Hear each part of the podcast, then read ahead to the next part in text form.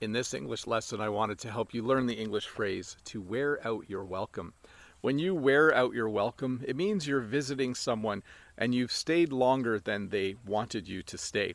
Here's a good example. If I was to visit my sister and if she said, Hey, you can stay two nights, and if I stayed for a whole week or two, I would definitely be wearing out my welcome. So when you wear out your welcome, it means you go somewhere and you stay too long, or you eat too much food, or you do something that means uh, that changes the situation and you're no longer welcome there. It's not good to wear out your welcome at someone's house. Um, by the way, this phrase came from Alexei Konkov. Thank you so much for talking about this phrase in the comments in a video a couple days ago. I realized that I hadn't taught it yet. The next phrase I want to teach you today is the phrase wear and tear. In English, when something has a lot of wear and tear, it means it's getting old. We usually use this to talk about something like a machine or an appliance or a device. So your phone can have a lot of wear and tear. If you drop your phone a lot and if you use it for two or three years, it starts to get scuffed on the corner maybe the uh, the glass on the front is cracked a little bit. It has a lot of wear and tear.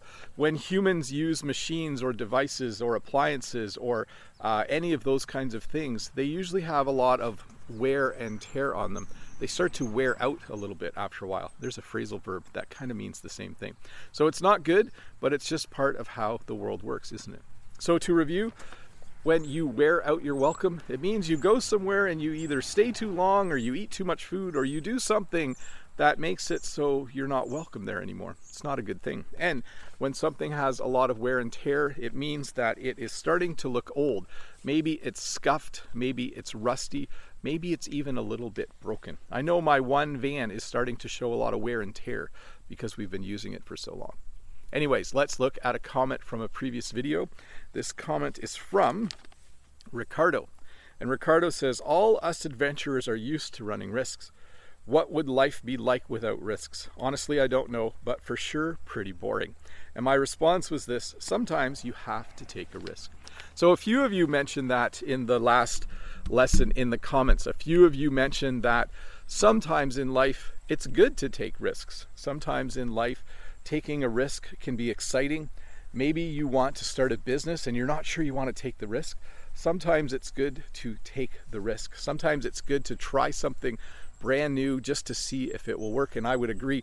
I took a risk a long time ago making a YouTube channel, and I think it was a good idea.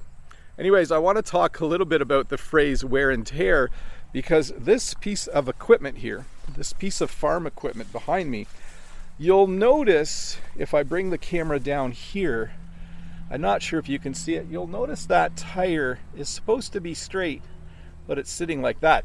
If we look at the tire on the other side, this is a manure spreader by the way, you'll notice, I'm going to spin you around really fast, sorry about that.